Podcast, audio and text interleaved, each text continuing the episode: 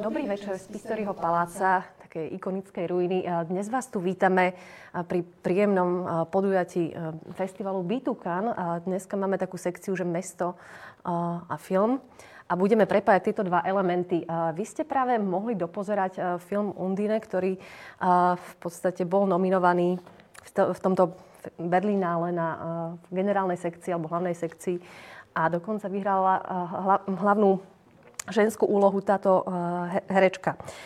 Je to film o žene, ktorá je historička a v podstate prevádza ľudí modelom mesta a rozpráva nejakým spôsobom príbehy mesta. My sme tu dneska v takej kombinácii, že nie sme tu veľmi teda na tie filmy, možno okrem uh, Silvie, ale budeme sa baviť o tom, ako uh, vlastne budovám možno navrácať nejakým spôsobom ich obsah, alebo hľadať nový.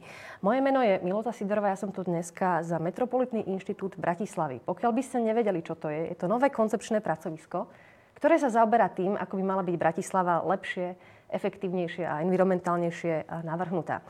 Je tu samozrejme uh, so mnou, a teraz začnem možno, že kolegom, lebo je mi najbližšie, a ja sa ospevujem dáme, ale je to Gábor Bindič, ktorého možno bratislavské publikum pozná z toho, že má prsty vo veľmi zaujímavých obnovách budov. Takže si tu tematicky.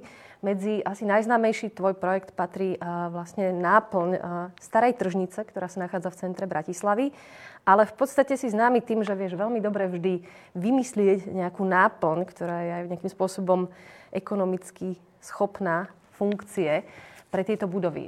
Gábor vyštudoval kultúrny manažment a energetiku a to je priamo dobrá, dobrá kombinácia na to, aby si robil to, čo chceš. Takže vitaj. Samozrejme spolupracuje s Metropolitným inštitútom. Ahoj. Ja teraz sa vrátim teda k dáme. Tu by ste asi mali poznať, pretože je riaditeľkou, eh, alebo výkonnou riaditeľkou Film Europe. A vlastne teda máš prsty nielen v tomto filmovom festivale, ale aj sme si ťa zavolali kvôli tomu, že v rámci svojej kariéry, ktorá sa prelínala kultúrou, divadlami a operami a všetkým možným, si sa po si 20 rokoch navrátila v podstate mimo Bratislavu a mimo Prahu, že do Kokavy nad Rimavicou, kde sme sa dozvedeli, že by si chcela obnoviť školu. Toto je veľmi zaujímavý moment, kedy sa dostávame ako keby mimo centrum, takže radi budeme počuť o tvojich realitných ambíciách a tom, aké to je vlastne e, spraviť takto mimo hlavné mesto. Vítam. Ďakujem pekne. A tretím hostom je uh, Vito Halada. Vito je vlastne uh, praktizujúci architekt a aj pedagóg, najnovšie dekan na Vysokej škole výtvarných umení. Docent, prepáč, už som ti, už som ti postupila v kariére. Ale Vito má takú dobrú schopnosť, že on netrpí prílišnou nostalgiou a má schopnosť niekedy provokačne sa pri, e, pozrieť na rôzne budovy. Takže Vito dneska t- e, máme kvôli tomu, aby si možno narušil nejakým spôsobom túto diskusiu tým správnym smerom. Dobre. Teraz to začnem takým romantickým spôsobom, pretože filmy sú o príbehoch, filmy sú o emóciách a my sme tu všetci technici a takí tí manažeri. Potrebujeme spraviť ten uh, bridge, ten most. A ja keď som dneska kráčala do práce, išla som pred úradom vlády a tam bola obrovská hmla, bola som v takom, bolo tam to stromoradie a zrazu som si predstavila, alebo som mala taký ten daydreaming, eh, že som vlastne v Trieste, pri mori, kde je taká obrovská alej platanov a nejakým spôsobom to zahmlené mesto malo takú sílu preniesť ma niekde inde. A predtým, než prejdeme na tie technické aspekty, ja sa vás chcem spýtať, máte nejakú budovu, alebo nejakú časť mesta, ne, môže to byť Bratislava alebo niekde inde, ktorá má schopnosť preniesť vás niekam inám. Silvia, začneme tebou. Áno, mám. Mám aj v Bratislave a mám aj v Prahe, keďže som tam dlhšie žila. V Bratislave mám veľmi rada Danubianu. Jak si mhm. spomínala tú vodu, ja musím sa priznať, že po dovolenkách veľmi radi sa tam vraciame, lebo zrazu vidíš ten Dunaj, vidíš ten veľkolepý krásny Dunaj a to je úžasné. A potom z Bratislavy e, mám rada okolie historickej budovy Slovenského národného divadla. A keďže, jak som spomínala, žila som v Prahe a žila som niekoľko rokov na Anenskom námestí, tak tú časť mesta som si veľmi obľúbila. Bývala som oproti divadlu na Zábradlí a mhm. nedaleko Karlovho mosta a nedaleko kostola svätého Salvatora. Tak na ten priestor mám veľmi krásne spomienky a to je jedno z mojich obľúbených miest v Prahe. A je niekde, kam ťa to prenáša, že máš pocit, že nie si v Prahe? áno, cítim sa ako v mnohých talianských filmoch zo 60 rokov. Uh-huh. Presne to som chcela počuť. Myslím si, že vy to ešte tak premýšľa, tak začnem Gáborom. Mal mikrofón, takže... Tak pre mňa je viac takých miest, e, priznám sa. A, a vlastne ja si myslím, že práve takéto miesta uh, vedia spraviť uh, z Bratislavy, ako nie, že by som chcel odchádzať, ale vlastne práve špecifikum alebo špecifikácia akože to mesta je to, že, že vie byť uh, vlastne pri Dunaji na, Tyrša, na Tyršovom nábreží alebo práve akože na Groslingovej ulici. Mm, pre mňa akože aj pred starou tržnicou niekedy. E, vlastne tako, také atmosféry, čo, čo vlastne ja som predtým nezažil v Bratislave a vlastne keď zažijem, tak, e, tak vraciam sa niekde. Akože je to niekedy Berlín pre mhm. mňa, uh-huh. akože so životom niekedy je to Berlín uh-huh. a, a, a niekedy je to také také vlastne, čo sa týka toho rozbitosti niekedy, tak, tak mám aj také albánske uh-huh. vlastne mesta, čo akože môže byť aj pozitívne. Napríklad akože na, ja, ja na Trnovskom myte tržnicu mám rád kvôli tomu, že, alebo Miletičko, alebo že, že sú, sú, sú svojou atmosférou niekde akože Balkán uh-huh. a tiež má to svoje hodnoty. Takže sú myslím, že v Bratislave takéto rôzne miesta. Ďakujem, Vito. Čo je to pre teba? Tak uh, teraz dobre nostalgicky. uh, Benátky, dvor, ulička, prádlo vyvešané, do toho uh, cukráreň, predtým zmrzlináreň, prechod cez popri rybách, smrad a je to v podstate pasáž medzi uh, Lavrínskou, Pánskou, Pánskou a Hviezdoslavým námestím, ktorú uh-huh. veľmi často keby prechádzam, pretože pracujem uh, nedaleko. A tento pocit sa vracia skoro neustále, takže ten by bol taký, keby si chcela tú odpoveď. Ale to, čo e, Gábor už asi naznačil, tak ma strašne baví, že Bratislava sa dá vyskladať z rôznych akoby, takýchto obrazov. A jedna vec, že asi je to možno prirodzené, že si hľadáme tie, tie e, podobné zážitky, teda priestorové alebo atmosférické, ale mám pocit, že v Bratislave je to špeciálne aj v tom, že ako veľmi často a veľmi rýchlo prechádza rôznymi ako keby e, ideovými plánmi alebo e, snaženiami sa o to, že ako mesto má vyzerať a možno si bere rôzne ako keby príklady. Takže toto je zaujímavé, hľadať tieto. A potom vždy sa teším, ako keď objavím niečo, čo som dovtedy v tej Bratislave nevidel a uh-huh. možno to ani nemusí byť v tom, že sa to na niečo podobá, ale uh-huh. zrazu je to úplne iný zážitok, ktorý doteraz uh-huh. som v tom meste nemal. Ďakujem. O tom sa budeme e, rozprávať aj o tej e, rozbitosti Bratislavy, alebo tých tlakoch, ktoré sa tu e, zhmotňujú aj v tých budovách. Ale na začiatku nám radí definícia. Častokrát, keď hovoríme o neviem, starých budovách, tak použijeme rôzne slova, ako že pamiatka, alebo dokonca ikona. A potom nastá tá implikácia, že poďme chrániť. A ja sa chcem spýtať, že ako vy vnímate to slovo ikona a, a pamiatka, alebo s nimi pracujete obi, vlastne všetci traja. Možno uh, vy to začneme tebou. OK. Uh, ja neviem úplne, či viem definovať uh, slovo pamiatka. Na to asi existujú úplne iné definície a podľa toho sa správa nejaký proces uh, vyhlasovania za pamiatky. Ak by to bol ten oficiálny názov.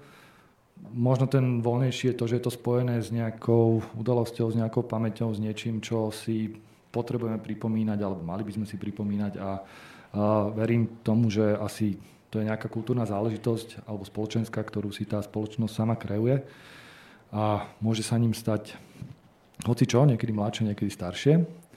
A potom je tu asi ikona, čo je zástupca pre mňa niečoho. Ako, ja mám ikony ako veľmi výrazné záležitosti, ktoré môžu byť negatívne, pozitívne, ale asi ich poznáme asi zastupujú buď nejaký problém, alebo niečo... Môže to byť problém, ale môže to byť aj zase nejaká výrazná kvalita. A nemusia byť pamiatkami. Akože môžu to byť veľmi výrazné súčasné Môžeš veci. nejaký príklad? Uh, tak asi UFO Bratislavské by bol príklad, ktorý je tu nie teraz, ale už x rokov a v podstate sa, by som typol, že sa ním stal okamžite. Hej? Uh-huh. Tá kaviareň a, a ten, ten výrazný tvár. Takže v tomto prípade to je určite ikona a nebola to pamiatka. To, že sa to uh-huh. neskôr stalo pamiatkou, je možno aj v spojitosti s tým statusom, ktorým získala. Takže uh-huh. platiel. Gavor, ako ty s tým pracuješ? Čo je pre teba ikona možno? Tak um, ja na tú budovu, akože, ja, na to, ja na tie budovy akože vlastne pozerám viac cez príbeh. Uh, a, a vlastne akože aj, aj, aj mňa prekvapuje to, že napríklad keď som sa začínal venovať e, vlastne tomu projektu Živé námestia a že ako som vnímal predtým e, vlastne hotel Kiev a, a vlastne trojuholník celého Priora, celý, celý blok. A ako som objavil to, že ináč na tom námestí SMP, napriek tomu, že nevnímame, ale každá jedna budova má nejakú hodnotu, že každá, ne, vo výsledku je tam možno, že dve, dve budovy sú tam akože smerom na Štúrovej, čo mm. sú obytné a, a nemajú nejaký príbeh a mm-hmm. nejaký výraznejší príbeh. Ne? A, a vlastne pre mňa akože u mňa, u mňa sa to mení. U mňa sa to akože mení extrém, ex, rýchlo, že kým nemám k tomu vzťah alebo ten príbeh, tak akože nevnímam tú budovu a od toho momentu, ako, ako, ako vidím za tým príbeh, tak akože začínam nie. A o to viac si myslím, že, že je zaujímavé o tomto, o tomto diskutovať, respektíve, sa, že aby sa stála tá téma vlastne tých budov uh-huh. ako takých E, vlastne nejakej, nejakej hodnotovej vlastne, že ukážky, že, že, že, že tu sú tie budovy e, cez tie príbehy. Uh-huh. Takže asi by som ja tak definoval pre seba aspoň akože osobne. To je tá asi identitotvorná. A Silvia, ty si žila veľmi dlho aj v Prahe, ktorá je vlastne známa tým, že toto to centrum je pomerne že konzistentne zachované.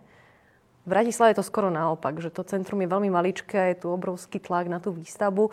Vieš možno tak nejak porovnať e, pocitovo ten identitotvorný potenciál Prahy i s Bratislavou? Musím sa priznať, že úplne inak som sa pozerala na Bratislavu e, predtým. A keď som sa do Bratislavy vrátila po tých šiestich rokoch, úplne inak vnímam tú Bratislavu. Ale ja vlastne nadviažem na tie ikony v Bratislave, uh-huh. aj na to slovo ikona, že Možno sa pozerám na ikony, povedzme, historické, ale aj na ikony novodobé, alebo tie, ktoré si vytvárame dnes. A ja veľmi súhlasím s Gáborom, čo hovoril o tej histórii a o tých príbehoch v tých budovách ja zase tak zabrnem možno do toho divadla a do tej hudby. A ja som si minule e, práve po návrate z Prahy, kde som si uvedomila, že Praha je vlastne ikonické mesto, aj čo sa týka kultúry, umenia, hudby. A na tom je aj postavené veľká uh-huh. jej PR. A tá Bratislava si myslím, že tu má veľké rezervy práve v tomto, že by mohla cez tie budovy, cez tie svoje historické ikony promovať príbehy tých budov. Keď sa len pozrieme, že Oskar Nedbal napríklad alebo Jan Brám spôsobili a vžili vlastne v budove, kde je dneska miestný mm-hmm. úrad Bratislavy 1. Alebo keď si pozrieme, že slavný skladateľ, o ktorom vieme strašne málo, Franz Schmidt, sa narodil a žil v terajšej budove Ministerstva kultúry. Takže my máme veľmi veľa ikonických e, budov, o ktorých stálo by za to hovoriť práve s tým, jak Gábor o tom príbehu. Tak to si myslím, že to je taká téma, skrytý potenciál. Oslov, áno, ktorá má oslovy a je to skrytý potenciál. Tak poďme tu ako ostať. Ja som sa nedávno dozvedela teda, že Bratislava má tak, že 130 brownfieldov, to sú také územia, ktoré ležia ako keby ľadom, je to takéto stavenisko, ale môže to byť niekedy aj nevyužívaná budova priamo, ktorá stojí minimálne 2 roky opustená v centre, z čo iba 25 vlastní mesto, čiže nie je to veľký manevrovací priestor, ak by sa mesto Bratislava rozhodlo, povedzme, e, opraviť niečo, ale pracujeme na niečom, napríklad e, Grosling, alebo nedávno ste zachytili možno, že sa znova podala vykúpiť lekáreň Svetého Salvadora, čo je asi taká ikona historická, ktorú asi každý pozná.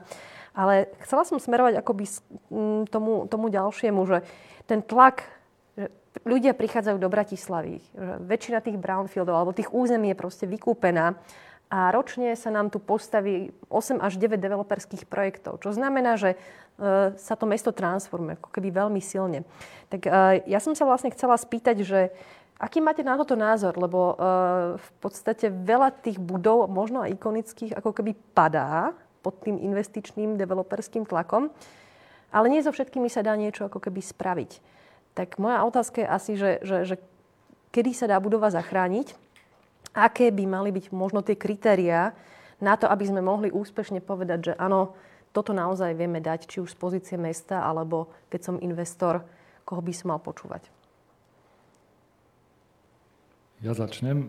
Ja mám zatiaľ ešte taký ako teraz trochu neporiadok v tom, čo je Brownfield a čo je ikona a čo je možno budova v majetku samozprávy, ktorá sa dá rekonštruovať, lebo tam niekedy všetko, je to isté. Niekedy, niekedy je toto isté, to asi áno, ale ak sa hovoríme o brownfieldoch, tak v podstate to je taký zaužívaný termín, ktorý hovorí o území, kde odišla priemyselná vec. Je to v podstate územie, ktoré sa stalo opäť dostupným pre rozvoj mesta, je väčšinou niekde v štruktúre uh-huh.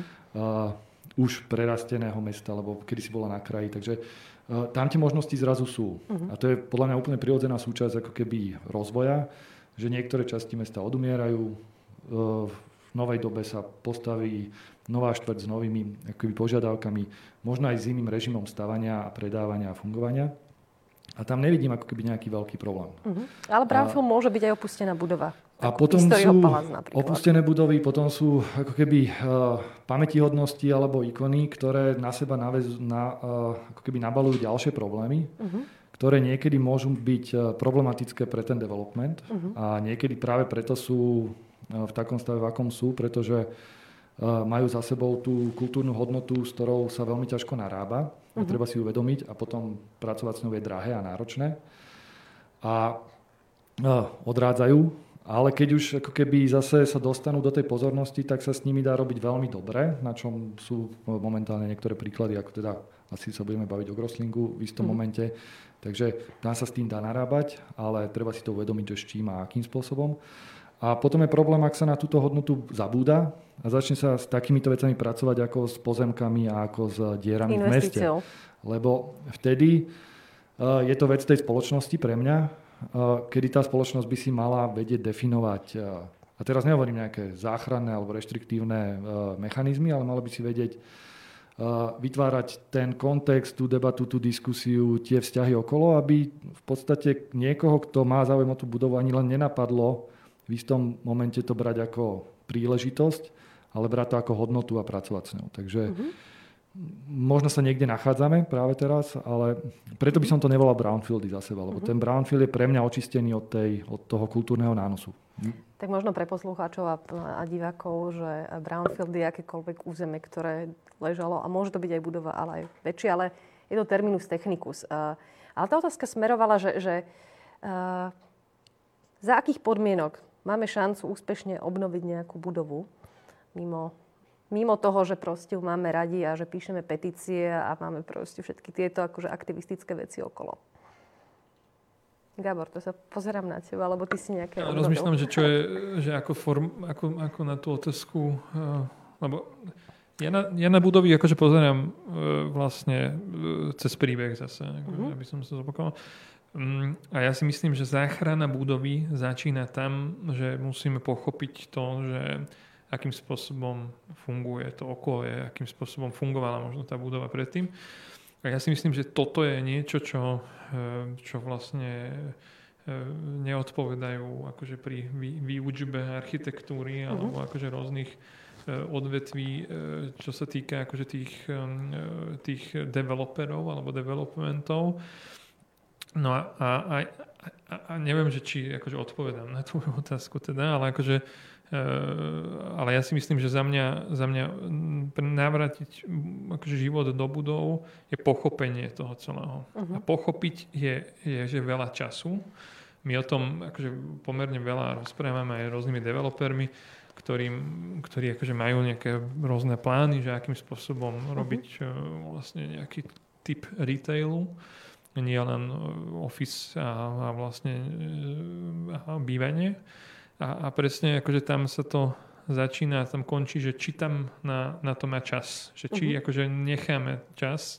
A ja si myslím, že aj rozbitosť Bratislavy ukáže presne to, že akým spôsobom sa menili a keď ja, ja, ja keď pozerám na moje projekty, ako je Grosling alebo ako, ako je námestie, tak pri obidvoch, eh, námestie SMPK, námestie, námestie, tak pri obidvoch projektoch vidno to, že kedy sa to lámalo, že kedy sa to kedy sa to zlomilo. Čo ty myslíš? Tak zlomilo sa to akože niekedy v 20 rokoch, keď vlastne povedali, že to, čo bolo pred nami, tak to je akože potrebujeme modernú. Potom sa zlomilo za druhú svetovú vojnu, uh-huh. vlastne kedy sa tematizovali niektoré veci inak, že vlastne napríklad na, na tom námestí OK, tam to bolo v 19. 20. kedy sa to premenovalo. Po 500 rokoch, uh-huh. že, že zrazu trhového námestia sa stal aj, aj názov námestie republiky a potom akože Hlinkovo námestie, Hitlerovo uh-huh. námestie, Stalinovo námestie a tie názvy to ukazujú, akým spôsobom to tematizovali akože, a uh-huh. potom, potom prišlo, prišiel prior. Uh, a teda ja si myslím, že teda keď pochopíme a, a pre mňa napríklad akože pri tom námestí, ja schválne hovorím teraz o budovách, ale keď pochopím to, že, že vlastne čo sa mohlo udiať za hradbami, je nejaký priestor, kde sa udiali tieto zmeny a 100 rokov e, vlastne už tie zmeny sú tam. Už, už ako keby nevnímame tento priestor ako verejný priestor, vnímame ten, vnímame ten priestor akože ako, ako priestor, kde sa udiala 89. revolúcia, priestor, kde sa udiali akože rôzne novodobé veci, čo je úplne že legitímny uh-huh. pohľad na nejakú vec.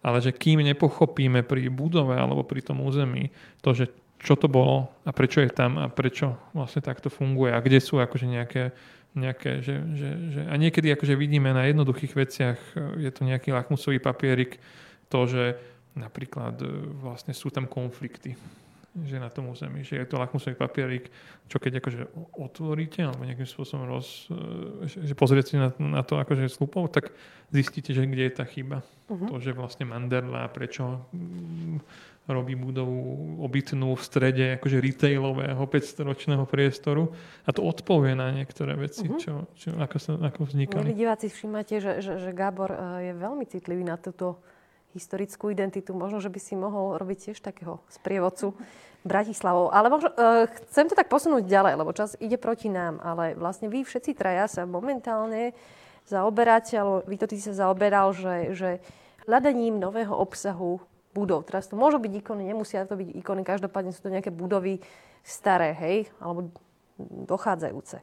Že uh, Silvia, ty vlastne chceš dať ako keby nový obsah e, tej budove školy. Možno, že povedz o svojich myšlienkových pochodoch, že ako to tam spraviť a teda a ako to, akú funkciu môže e, tá budova nejak ekonomicky a spoločensky udržateľné poňať v tej kokave nad, nad Rímavicou. Potom vy to, ja by som chcela počuť niečo o tom projekte uh, Shared Cities, ikonické ruiny, kde ste sa za, zaoberali obrovskými palácmi, ktoré už ako keby dosluhovali a rozmýšľali ste a tiež nad nejakými funkciami. A Gábor, ty možno povedz, e, ako by si pracoval, alebo ako si pracoval vlastne s hľadaním e, obsahu vlastne pomerne že peknej budovy v centre Bratislavy Groslingu. Tie veci budú pomerne odlišné, preto si ich chcem takto predpripraviť. Začneme v tej kokave. Ja vlastne začnem slovom brownfield. Ja som strašne rada, že sa začína používať, lebo ja mám pocit, že sa o tomto fenoméne na Slovensku nehovorilo tak často. Zase keď to porovnám s tými Čechmi, tak sa mi zdá, že v Čechách sa už tak systematickejšie pristupuje mhm. práve k týmto stavbám, budovám a k týmto predmestiam, uh-huh. kde sa práve tieto brownfieldy nachádzajú. A ja som veľmi rada, že sa vlastne o tejto téme hovorí aj tu. Ak sa pozriem na Kokavu nad Rimavicou a okolie, tak tam je spústa brownfieldov. Len si mhm. povedzme napríklad bývalé sklárne v Utekáči, ktoré žiaľ za chvíľku lahnú popolom a to je vlastne ako jeden z kultových, ikonických prípadov dobrého brownfieldu, keby sa k tomu bolo pristúpilo inak a nečakalo sa s tým, že z toho je ruina a za chvíľku sa vlastne ten priestor úplne zničí a uh-huh. postaví sa tam niečo úplne nové, čo je veľká škoda. Ale ja keď e, prídem práve k tej kokave, Gábor bol sa pozrieť v tom priestore, je to e, bývalá lesnícka majstrovská škola, ktorá bola postavená v roku 1913. Najprv bola to ako škola raz lesnícka, meštiacká a tak ďalej a po 89. sa dostala do rúk súkromníkom, ktorí jej nevenovali pozornosť takú, jak mali, takže tá budova schátrala. A keďže hm, ďaká môjmu manželovi e, máme veľmi blízky vzťah desiatky rokov ku Kokave nad Rimavicou, tak sme sa rozhodli tú budovu kúpiť a zachrániť. Takže prvé, čo sme urobili, je, že máme vybudovaný práve ten vzťah k tej kokave, lebo to si myslím, že je asi to najdôležitejšie pri tom, keď niekto ide revitalizovať takúto starú ošarpanú budovu, ktorá ani nemá ten, ten status tej národnej kultúrnej pamiatky. To je možno to, to najdôležitejšie. Ale možno, že je to celkom ľahšie, lebo keby bola národná kultúrna pamiatka, asi by ste mali o dosť ťažšiu prácu s pamiatkami. To, Ale tá otázka je teda, že čo môže v, takej, akože, v takom priestore, ktorý nemá tú povedzme tú kultúrnu scénu, ktorá by tam chodila, pila tie kávy, alebo ja neviem, čo teraz. Ale to je vlastne veľmi... Prestrelím, že, že čo to môže fungovať? To je veľmi dôležité, že si myslím, že presne v rámci tých regiónov je veľmi dôležité sa pozrieť na ten región e, a na jeho históriu a tú minulosť. Proste neimplantovať tam zbytočne alebo umelo nejakú takú kultúrnu aktivitu, ktorá práve tomu regiónu no, ale čo to môže byť? Tak hovorím, a napríklad, keď hovorím, že tam boli školy, boli tam lesnícke školy, ale povedzme ten e, región Gemer Malohon, jeden z jeho najsilnejších historických oborov, ktoré tam boli, bolo sklárstvo. Uh-huh. A v okolí vlastne už koncom 19. storočia sa vyrábalo tabulové sklo v Kokave nad Rimavicou, potom sa ďalej vyrábalo v Katarínskej huti, uh-huh. v Poltári, v Utekáči. Takže je to región, ktorý má veľmi silné to sklársko, sklárske umenie a práve to je jedna z činností, ktorú chceme vrátiť. Je to región, ktorý si zaslúži práve túto pozornosť. Čiže rozmýšľal o tom ako múzeum? Ako jedna z ciest, je jedna z aktivít, uh-huh. ale práve, že my sme sa už vlastne s Gáborom o tom rozprávali, že aj túto budovu, aby bola udržateľná, všetko, čo si hovoríme, ekonomicky zvládnutelná do, do budúcnosti, tak potrebuje naplniť aj ďalšími činnosťami. A to je vlastne to, o čom vlastne sa má rozprávať, keď sa naplňa takýto typ budov. Že je dôležité zohľadiť špecifikum toho regiónu, pozrieť sa na to, čo v tom regióne chýba. Sú to napríklad spoločenské priestory, história, vzdelávanie, sú tam povedzme e, silné, sú tam včelárske aktivity a všetko, čo v tom regióne je zaujímavé, treba podchytiť, aby sa postupne do toho priestoru začali rôzne skupiny zaujímavé si zvykať tam chodiť. Čiže tá ambícia je vybudovať z toho také nejaké výkladnú skrinu toho regiónu v tej vašej škole, keď to tak môžem prestreliť? V podstate áno, dá sa to takto povedať. Také kreatívne centrum, ale to je veľmi ako všeobecné slovo, preto to nechcem veľmi používať, že kreatívny hub. Ale je to skôr naozaj hub, ktorý mhm. by mal postihnúť všetky zaujímavé činnosti, ktorým je práve tento Čiže vy tu vlastne už spadujete ten región v jednej budove. To je teda zaujímavý prístup. A Vito, ako to bolo u vás? Vy ste skúmali veľa budov vo veľa krajinách. V podstate mali sme možnosť eh, porovnať nejaký stredoeurópsky kontext eh, so, s nejakou vzdielanou socialistickou minulosťou, ktorá je spojená s istým typom architektúry alebo prístupu k mestu alebo vôbec eh, k verejným budovám, aj keď ten kontext môže byť kľudne aj západoeurópsky, môže byť aj celosvetový, pretože tie 60. 70. roky, brutalizmus, neskorá moderná a, verejné budovy. V podstate to je vec, ktorá sa opakovala naprieč vlastne všetkými týmito ideológiami.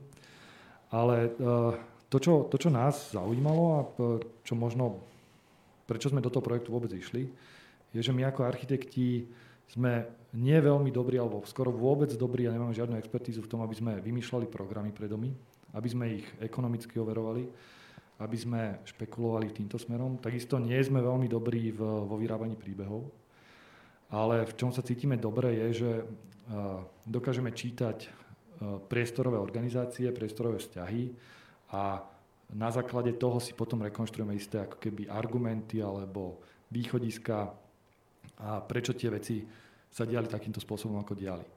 A toto je pre nás to bola možnosť vybudovať si ako keby trošku širšiu expertízu v tomto, alebo hlbšiu, dajme tomu, keď, neviem, čo je teraz správne. Aby sme boli partneri v podstate ako keby v takýchto diskusiách, ale nie je tak, že strieľame nápady a hovoríme to, že mohlo by to byť aj to, aj to, aj to, ale vieme argumentovať, že ako sme sa o tom už dneska tu bavili, myslím, pred chvíľou, že ak sa bavíme o rozhlase a o tom, že čo by tam bolo fajn, tak môžeme povedať, že môže to byť to, aj to, aj to. Uh-huh. Ale ako architekti vieme vyargumentovať, že ten typ priestoru je vhodný na to, aby tam sa diala aj práca, čo je ten obal uh-huh. s tými administratívnymi ako keby uh-huh. uh, Pre divákov možno, aby sme, hovoríme o budove uh, pyramídy Slovenského rozhlasu, ktorý bol jedným z predmetov skúmania Vita a jeho študentov, uh, kedy sa pozerali na tieto ruiny takým spôsobom, že teda čo a ako to interpretovať do dneška. Hej? Takže toto je to, čo nás potom zaujíma. A ak dokážeme toto očítať a s týmto pracovať, tak vieme do tej diskusie vnášať nejaký typ expertízy, ktorý uh-huh. nehovorím, že hneď pomôže finančne alebo hneď pomôže príbehovo, ale mám pocit, že e, pomôže tomu budovaniu tých hodnot, lebo uh-huh. stále verím, že architektúra je ako keby kultúrna záležitosť, uh-huh. podiela sa na budovaní kultúry a tam, tam by som sa ja za seba cítil dobre. A to uh-huh. je mhm. to, čo v podstate ani neučiť ich pôdorysy, kresliť alebo ako keby technické riešenia, aj keď to k tomu patrí, aj to remeselná záležitosť, ale snažíme sa z nich keby uh-huh. dostať ten záujem o také, takýto typ rozmýšľania, o hľadania problémov a potom hľadania argumentov alebo možností, ako sa tieto problémy dajú riešiť. A ešte si ja tú chvíľu podržím, aby sme teda uh, divákom aj povedali, že, že čím ste sa zaoberali, nebolo to budova iba rozhlasu, ale vy ste vlastne skúmali také brutalistické veľké paláce a baráky, niečo ako vlastne Istropolis, alebo také klasické veci, ktoré sú viac menej ikonické, ale občas padnú aj za obeď e, nejakému developmentu. A vy si sa nepozerali cez tú ako ekonomiku a tie príbehy, ale vlastne priestorové dimenzie. A ja by som sa ťa spýtala, že čo s takými teda budovami, ktoré akože sú ikonické, ale vlastne sú akože extrémne veľké, a tá energia je vždy problém, teda tak sa to argumentuje, alebo že je to tak veľké, že ja neviem, čo tam mám dať ako tú funkciu. Ako ste k tomu pristúpili ako architekti?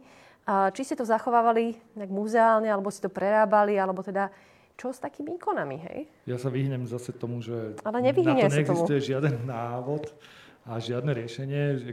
Je to len o tej diskusii. My sme práve, že s tými študentami sa snažili ten VR otvoriť od toho, že skúsme hľadať programy, to znamená, skúsme programovať tie veci, aj keď to presne hovorím, že tam sa necítime úplne dobre a naša uh-huh. expertíza a vzdelanie nie je týmto smerom.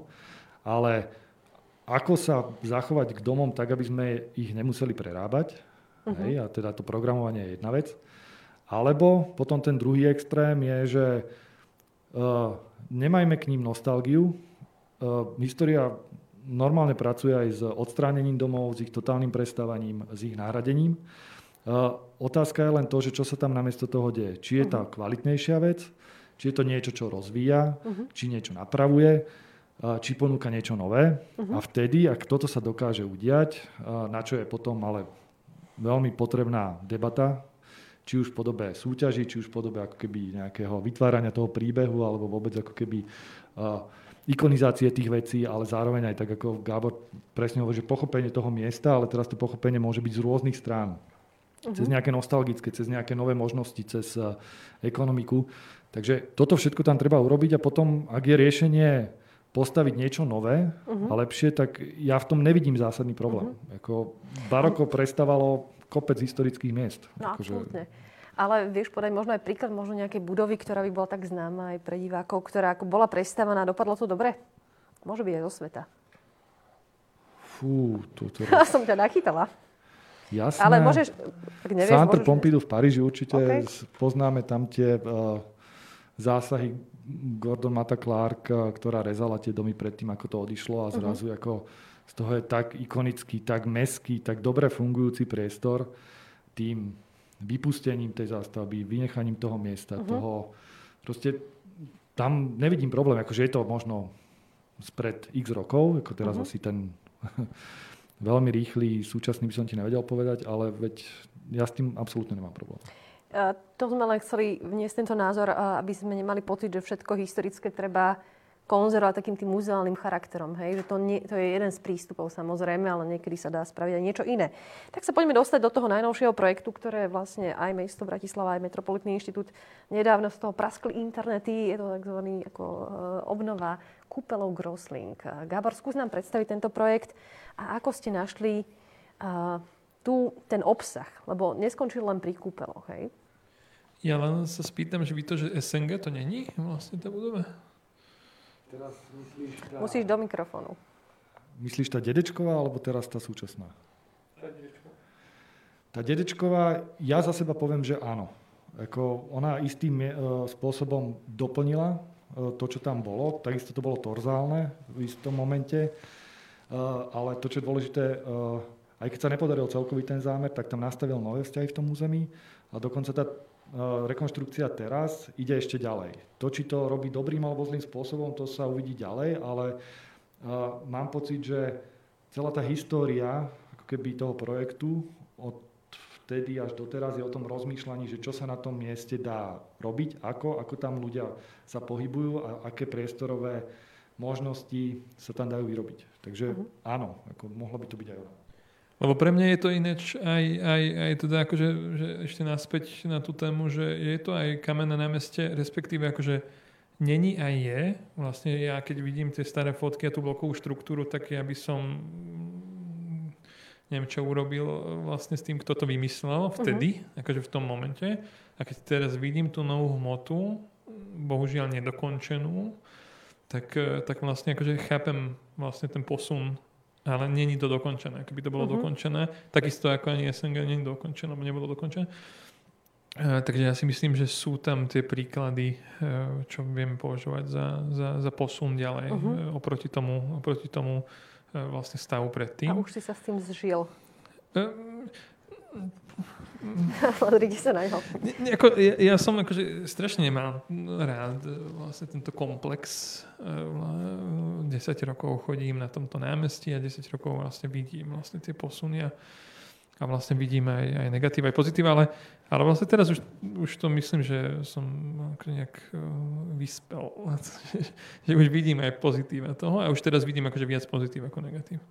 Perfektné. Uh, ale teda akože na tú otázku uh, vlastne, ja si myslím, že pri tých budovách ešte okrem toho príbehu u nás, akože ja som robil, ako najviac je asi stará tržnica viditeľná, ale akože som robil aj na takých budovách, čo až tak, alebo spolupráci, napríklad Strecha Lucerny, mm. akože s Ondrejom, alebo alebo, alebo, e, alebo... To projekt v Prahe, alebo je respektíve? Je, je to projekt v Prahe alebo aj Budapešť e, vlastne, e, vlastne také menšie veci, ale, e, ale vždycky je to o tom, že či niekto ja si myslím, že Strecha Lucerny je preto extrémne úspešný projekt, lebo doplní programom Lucernu. Lucerna bola na to postavená, Havlovci na to postavili, toto chceli dosiahnuť uh-huh. a vlastne to sa doplnilo, to, čo chceli uh-huh. dosiahnuť.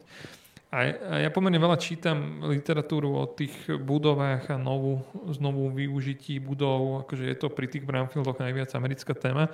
E, a, a vyšlo o tom akože kopec literatúry. E, ja si myslím, že to, čo vieme povedať už, e, alebo ja aspoň viem povedať na základe toho, čo som prečítal, teda, alebo čo som zažil s tými budovami, že nikdy není dobré znásilniť tú budovu v tom, v tom takom zmysle, že, že, že prinášať do toho program, e, čo vlastne e, napríklad akože ja si, ja si, ja si neviem predstaviť, že do kostola dať vlastne rušný program. Uh-huh. Že pre mňa to akože...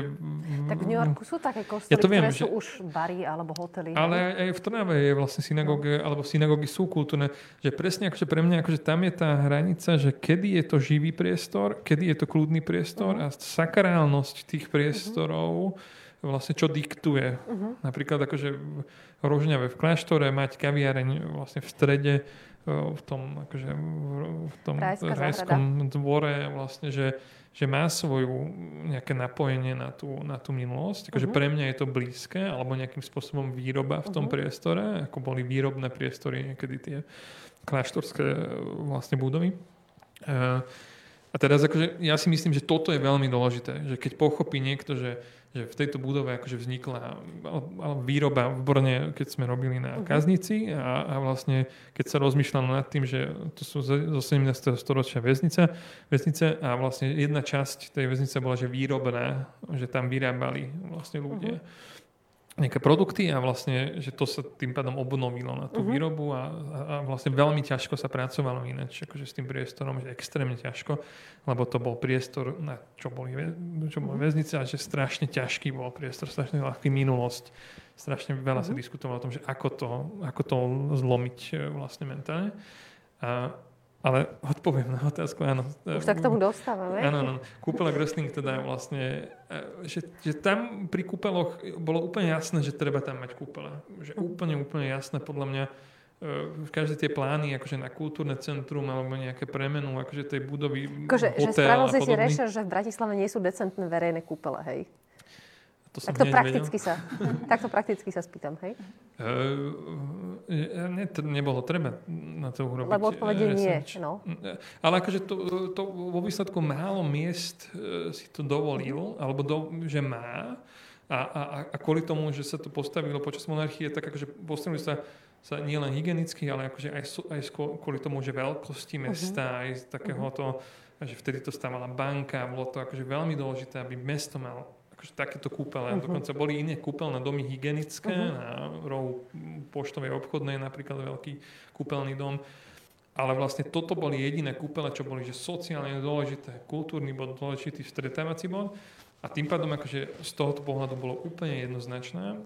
Na druhej strane, akože čo sa týka kombinácií tých e, e, tém, tak, e, tak s tým, že tam zostala kvázi administratívna budova, čo predtým bola kúpeľná budova ešte v roku 1895, e, že prázdna a keď sme tam doplnili všetky vodné plochy, všetko, čo e, s tými budapeštianskými kúpeľníkmi ako konzultantmi e, vlastne vytvorili, že čo tam má byť, tak stále nám zostal nejakých 2500 m štvorcových voľného priestoru, to je dokopy 9000 m štvorcových priestor.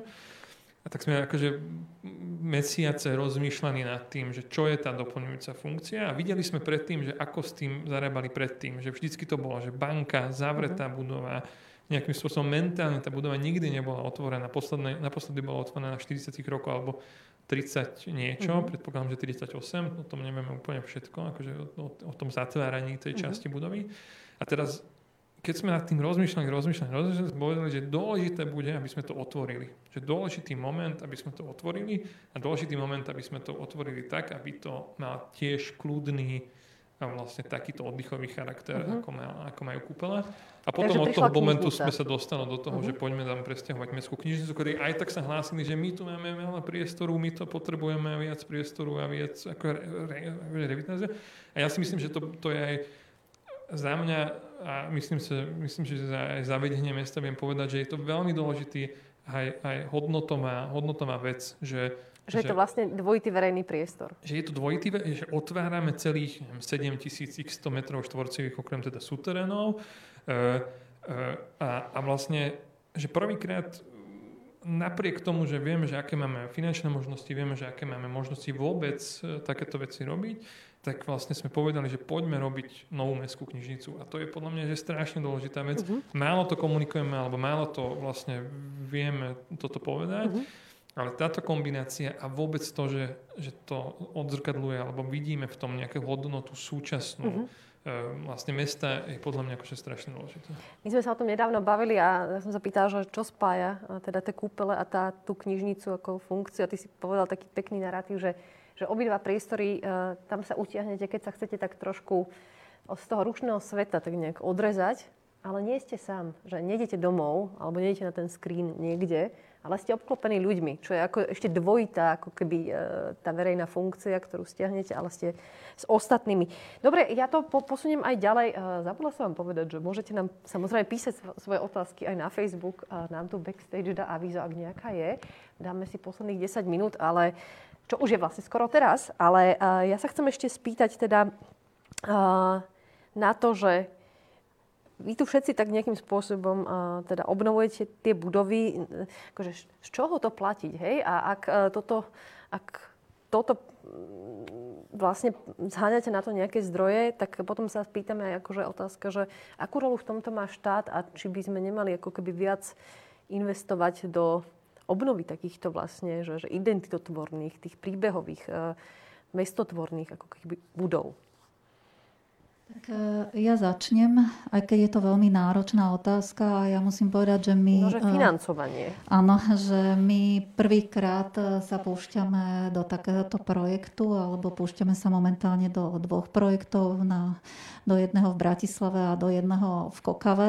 Ale ja ešte predtým, jak tom na toto odpoviem, ešte som chcela vlastne práve k, k tým kúpelom Grösling povedať, že mňa veľmi práve potešila tá kombinácia kúpeľov a tej knižnice, že to zase je priestor, ktorý má v sebe niek- viac aktivít a že je to veľmi pekná kombinácia, že keď sa pozrieme na minulosť v Bratislave, tak e, tiež sa častokrát veľmi vyzdvihovala tá kombinácia, keď vznikla e, banka a uvažovala sa, čo v priestoroch dole a vzniklo tak divadlo Pavla Orsága hmm. Hviezdoslava, že tá kombinácia e, dvoch výrazných funkcií. Takže ja som bola veľmi rada tomuto tomuto rozhodnutiu. A keď sa vrátim k tomu financovaniu, tak mám tu môjho manžela, takže jemu chcem veľmi pekne poďakovať pri tejto príležitosti, že keď som tak v nadšení zbadala na internete, že táto škola, okolo ktorej som desiatky rokov chodila a videla som, jak chátra a že sme ju objavili na internete, tak skutočne zasadla rodinná rada a sme si povedali, že aj keď sme toto rozhodnutie vôbec neplánovali, ale veľmi spontánne sme sa rozhodli, takže my sme niekde na začiatku cesty, že objavujeme, ako poskladať financie, aby sme sa k tomu výsledku dostali. Lacné, Nebude to lacné samozrejme, ale sme si povedali, že to je, to je beh na dlhú trať, že takéto priestory sa nedajú obnovovať rýchlo, lebo je dôležité naozaj ako ohmatať si ten priestor, ohmatať si tie aktivity a podobne. Takže neposúvame to veľmi rýchlo. Zatiaľ sme sa rozhodli, že ten priestor sme vyčistili toto leto, dali sme, očistili sme ho ako keby od toho 30-ročného nánosu, ktorý tam bol a okolie je veľmi veľký, krásny park, ktorý chceme z toho urobiť, tak sme to vyčistili a na jar ja predpokladám, že sa tam zrazu okolo objaví krásna tráva a že ten priestor už aspoň bude pôsobiť tak ľudsky čisto a že ho no, začnú... svojpomocne, hej? Ale a zatiaľ je to svojpomocne, ale samozrejme čiastočne nám eh, už pomohol obecný úhrad v Kokave a my teraz si robíme práve, pozdravujeme a práve si teraz naozaj robíme ten prieskum na všetky možné granty, akým spôsobom by sme mohli eh, začať naplňať. Samozrejme, ale to sú dva postupy. Jedna je investovať do toho, aby sme tú budovu zrealizovali a potom, o čom sme si hovorili, projekt udržateľnosti. To znamená tak ho naplniť, aby sme dokázali mm, ho udržať aj funkčne. Ešte spýtala, lebo keď uh, hovoríme o tých obnovi pamiatok, akože veľa z tých pamiatok na Slovensku obnovili práve ako keby norské fondy, hej, že to nebol ani proste nejaké miestne úrady, ani, ani Slovensko, ale nepristupovali k tomu oni práve tak muzeálne, že vedeli by si predstaviť niekde ako takúto šialenú kombináciu? Ako keby Samozrejme, funkcií? treba ešte možno dodať, že mnohé tieto fondy uh, sú s podmienkou národného kultúrneho dedictva. Čiže to je, je veľmi púl, taká ťažká práca nájsť uh, také, ktoré sú predsa len také uvoľnenejšie, kde to je síce historická budova, ale bez tohto statusu. OK. To asi nebude otázka pre teba, lebo ty, ty len uh, premýšľaš o tom ako pedagóg a architekt a ty minieš naše peniaze. Gabor, ako takéto veci vyfinancovať? A neviem, ak sa teda môže vyjadriť aj povedzme ku Groslingu. Uh, tak ja, ja mám skúsenosť uh, s, s budovami, uh, či mám skúsenosť, si myslím, že, že sú na to akože rôzne momenty, že ako to vyfinancovať. Určite je E, úplný e, vlastne fail e, vlastne urobiť grant tak, že napríklad teraz sú granty na, na zelené strechy, ale nemôže mhm. to dostať budova, čo má komerčný charakter. A, no. a, a, a ja, si, ja to nechápem, že ako to nemôže dostať budova, čo má komerčný charakter, že keď je cieľom, aby sme mali zelené strechy, tak je cieľom, aby sme mali zelené strechy a nie je to, že aká je to budova. Ja si myslím, že tam je že extrémne veľa tých detailov, že čo by sa malo robiť inak, eh, alebo už a môže napríklad... byť konkrétny, lebo akože, že, že to, slovenské že vlastne... eurofondy sú také akože veľmi špecifická vec, že veľa z takýchto kolektívov, ktoré sme v tejto knihe skúmali, nepredaj zveladiť, eh, práve bolo odrádzaných týmito eh, slovenskými výzvami, lebo práve nemohli zarábať. Ano. A keď máte prostriedka tú budovu, tak musíte zarábať, hej?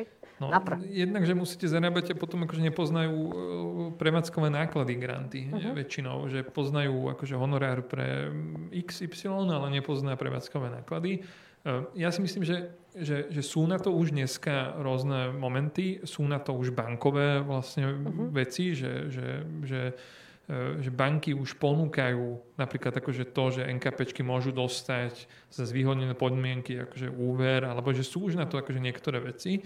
Ale ja si myslím, že dneska je jediná šanca, ako zachraňovať tieto budovy, že to nastaviť nejakým spôsobom udržateľne. E, a potom vlastne e, na konci dňa úspech tej budovy vlastne prináša aj, aj financie. Uh-huh. Či už tak, že niekto podporí, alebo akože si povie, že, že je to aké super vec, alebo čierne diery sú na to akože ideálny príklad, že akým spôsobom oni obnovujú, že neobnovujú komerčne ako keby, ale obnovujú z toho nadšenia tých ľudí.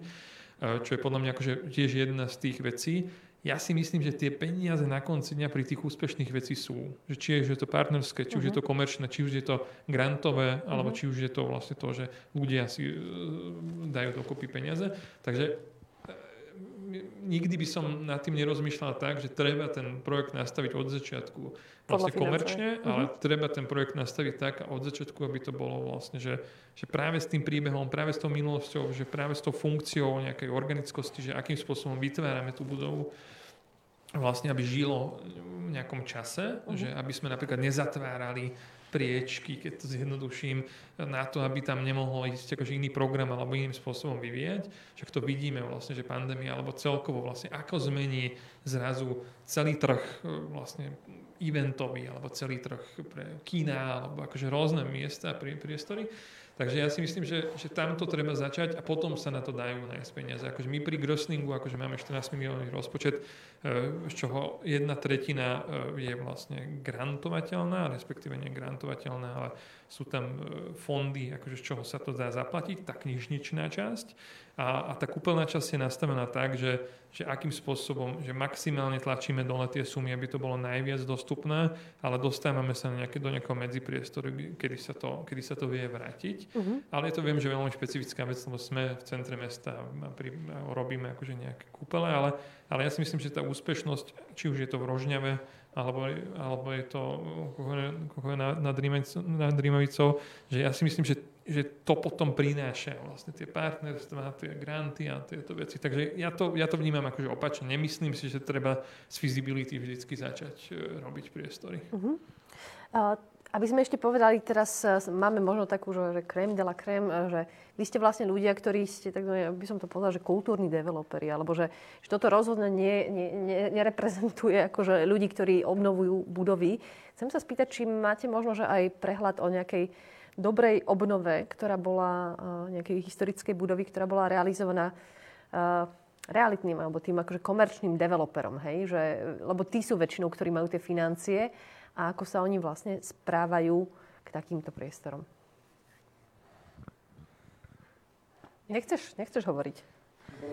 Musíš porozmýšľať. Ja si myslím, že sú tu akože priestory. Ako, ja si myslím, že z jedného pohľadu, akože, že, že, že, neviem, že Jurkovičovú tepláreň sa dá vnímať tak, že škoda, že búrali všetko okolo toho, uh-huh. akože to im, ich neospravedlní, ale akože tá, e, že ten program alebo nejakým spôsobom vlastne je tam povedzme, že ide to dobrým smerom, alebo Cvírn, alebo vlastne Stein, alebo teraz Korvin e, robí Palmu, E, podľa mňa akože sú developerské projekty, kde sú zakomponované, oni začínajú chápať podľa mňa nie len kvôli tomu, lebo pamiatka Rím akože rozkazujú, že toto nemôžete búrať, ale oni že začínajú majú chápať... identitu projektu, hej. Že oni majú identitu projekty, na toto vybudujú, okolo toho vybudujú ten projekt, takže sú tie dobré príklady podľa mňa. Myslím si, že sú viac nútení do toho ešte dneska, ako, ako z toho urobiť vlastne benefit, ale už teraz napríklad pri tých projektoch ako Cvirn alebo aj pri Štajne oni to akože dobre chytili vlastne, uh-huh. že, že oni, oni to dobre vyťažili e, z toho, uh-huh. že, že, že vzniká z toho pekný priestor. Silvia, vnímaš Alebo niečo aj také mimo Bratislavu? Lebo akože tu je ten tlak na tie investície akože enormný, takže aj trh sa musí začať spraviť trošku lepšie. Lebo aj tá generácia sa mení. Ako je to v iných častiach Slovenska? Ak si to všímaš? Ja by som možno ešte v tej Bratislave dala dobrý pozitívny e, príklad a to by som dala na Kapucinskej ulici Albrechtov dom, ktorý nie je veľký, nie je to veľký priestor, ale dostáva sa do ňoho ten genius loci, ktorý tam bol aj v minulosti a je prepojený s kultúrou, s hudbou a myslím si, že to bude úžasný priestor, keď naplno začne fungovať.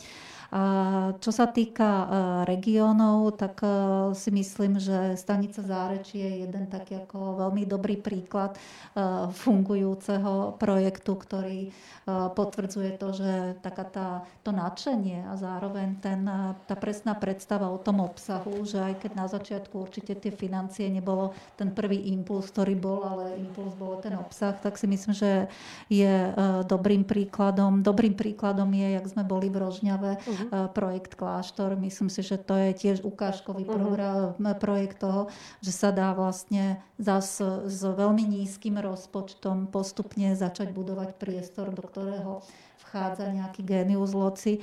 Myslím si, že e, synagoga v Lučenci je projekt, ktorý ma veľmi oslovil, lebo dlhé roky veľmi chátral, ale potom ďaká fondom e, sa ho podarilo obnoviť, aj keď vlastne to bol veľmi krátky čas, čo mali na tú obnovu, sa pamätám, že boli v časovom strese, ale ten priestor je veľmi pekne zrevitalizovaný a ten, e, ten odkaz, ktorý je vnútri toho priestoru, je veľmi silný uh-huh. a skutočne, keď tam človek príde, Eh, zrazu má tam sprievodcu a veľmi ako dôstojným spôsobom ten priestor funguje. Alebo synagoga v Šamoríne je tiež veľmi dobrý priestor toho spájania, toho starého. Milí diváci, my tu takto pozývame na Tour de Slovakia, aby ste teda vedeli, že, že sú tu príbehy, že, že budovy s príbehami, lebo to je podľa mňa leitmotiv dnešnej diskusie, že čo všetky tieto budovy spája a čo im možno dáva ten komerčný taký cutting edge, prečo by mohla prežiť, je, že, že postavme to na niečom, čo bolo vlastne špecifické pre tú budovu, že má príbeh a nie je len to len proste šedá záplava nejakých, ja neviem teraz, akože funkcií občianskej vybavenosti, keď to tak akože technicky,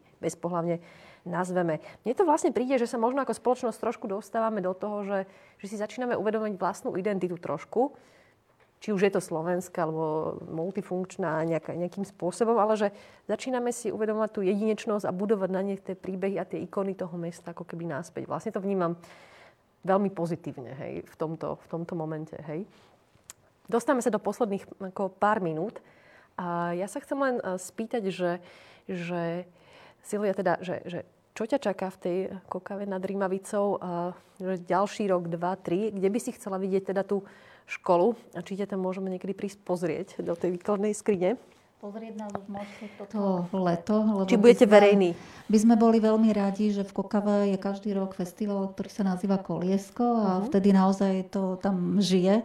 A aj sme sa rozprávali s pánom starostom a sme mu povedali, že by sme boli radi, aby sme na koliesko ponúkli už ten priestor, aby sa tam už e, udiali nejaké spoločné uh-huh. akcie, aby ten priestor obyvateľia celého regiónu zacítili. Myslím si, že to je asi najpodstatnejšie. Netreba čakať s tým, aby ten priestor bol dokonalo upravený a potom ho otvoriť, ale, jak sme si už viackrát hovorili, e, je dôležité ho otvoriť možno aj v tom čase, keď sa to buduje, aby si ten región získal k tej budove vzťah. No a pravdepodobne, ak e, nepríde vakcína, tak stále budeme musieť dovolenkovať na Slovensku. Takže táto diskusia prudko utilitárna. Takže Kokava nad Rimavicou, naša, e, naša ďalšia zastávka. Gábor, skús nám nakoniec povedať, že ako bude napredovať Grosling. Teraz bolo nedávno vyhlásená výsledky súťaže. Vyhral to taký e, romanticko-poetický prístup ateliéru z Florencie ale čo sa stane od momentu tých krásnych, krásnych vizualizácií až do toho, že sa tam budeme môcť okúpať? Teda? Pre mňa je strašne dôležité, aby sme nezastavili, aby, aby sme z toho robili e, projekt. E, teraz sme dokončili fotenie s Mariou Švarbovou. Mm-hmm. Predtým sme mali čierne díry, vlastne práve e, spomínané už na to grafiku, že, že dneska ideme obnovovať komín, dneska, ináč práve dneska sme odovzdali stavenisko. E, takže máme tam obnovu komína, vlastne robíme čistiace práce vlastne z tých sadrokartonov e, a chceme, chceme urobiť to, aby sme tú dynamiku vlastne nestratili v tom uh-huh. projekte. A zároveň akože s architektmi rozprávame o tom, že či si myslia, že tento, túto saunu, či by sme nedal, nemali vložiť na, na kotóňu rovno, alebo akým spôsobom robiť e, vlastne hĺbku bazénov alebo plaveckého bazénu teda. Takže diskutujeme o tom veľmi intenzívne s nimi, aj s expertmi, ktorých do toho sme zapájali a, a, robíme vlastne rôzne, rôzne kro, kročiky.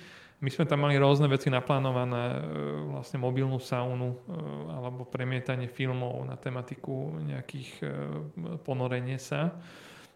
Uvidíme, že čo sa z toho podarí, ale minimálne akože, že budeme pokračovať v tom, 22. 21. koncom vlastne chceme re, začínať revitalizáciu toho parčíku predtým a postupne vlastne ísť e, vlastne krok za krokom a robiť uh-huh. tú mhm. rekonštrukciu.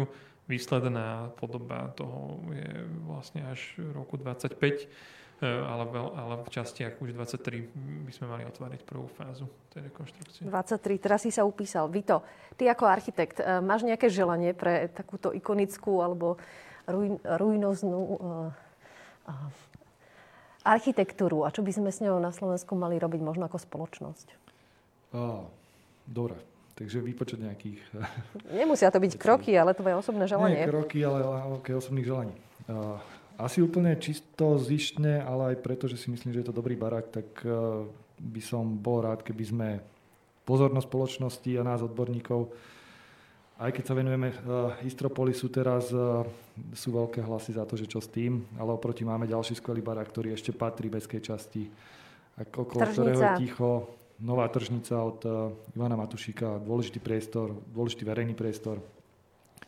A aby sme zase nezmeškali to, čo sme zmeškali pri tých iných domoch, takže uh, ak budeme v istom čase nás bude počuť a budeme vedieť uh, položiť na, na stôl tie argumenty a vytvárať tie hodnoty, či už to príbehy, alebo poukázať na kvalitu, tak možno to dopadne inak.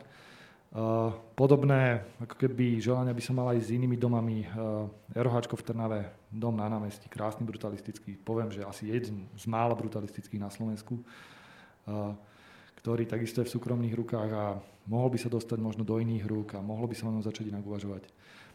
Držím palce Machnáču, v podstate v Trenčianských tepliciach kúpeľný dom Machnač, uh-huh. ktorý takisto ako sa okolo neho teraz deje viacej a možno dobrým smerom uvidíme. Takže toto sú všetko ako keby tie dobré príklady alebo tie problémové veci a to, kde takéto debaty majú mhm. zmysel, uh-huh. aby sme sa hľadali a pokúšali sa s tým dopredu aj niečo nadefinovať. Toľko záverečné slova architekta Vita Hladu. A ja ďakujem kolegovi Gaborovi Bindičovi a Silvii Roncovej. A už je 20 hodín. Vy by ste mali teraz prepnúť, tí, ktorí sa chystáte zase na film Undine do edisonline.sk, tak to mám prečítať. Dúfam, že si tento film užijete. Ja si myslím, že sme dostatočne navnadení takým tým celkom filozofiko identitotvorným spôsobom na to, aby sme opustili len tú technický aspekt mestotvorby a záchrany budov. Ďakujeme, že ste s nami strávili hodinu a prajeme vám príjemný večer.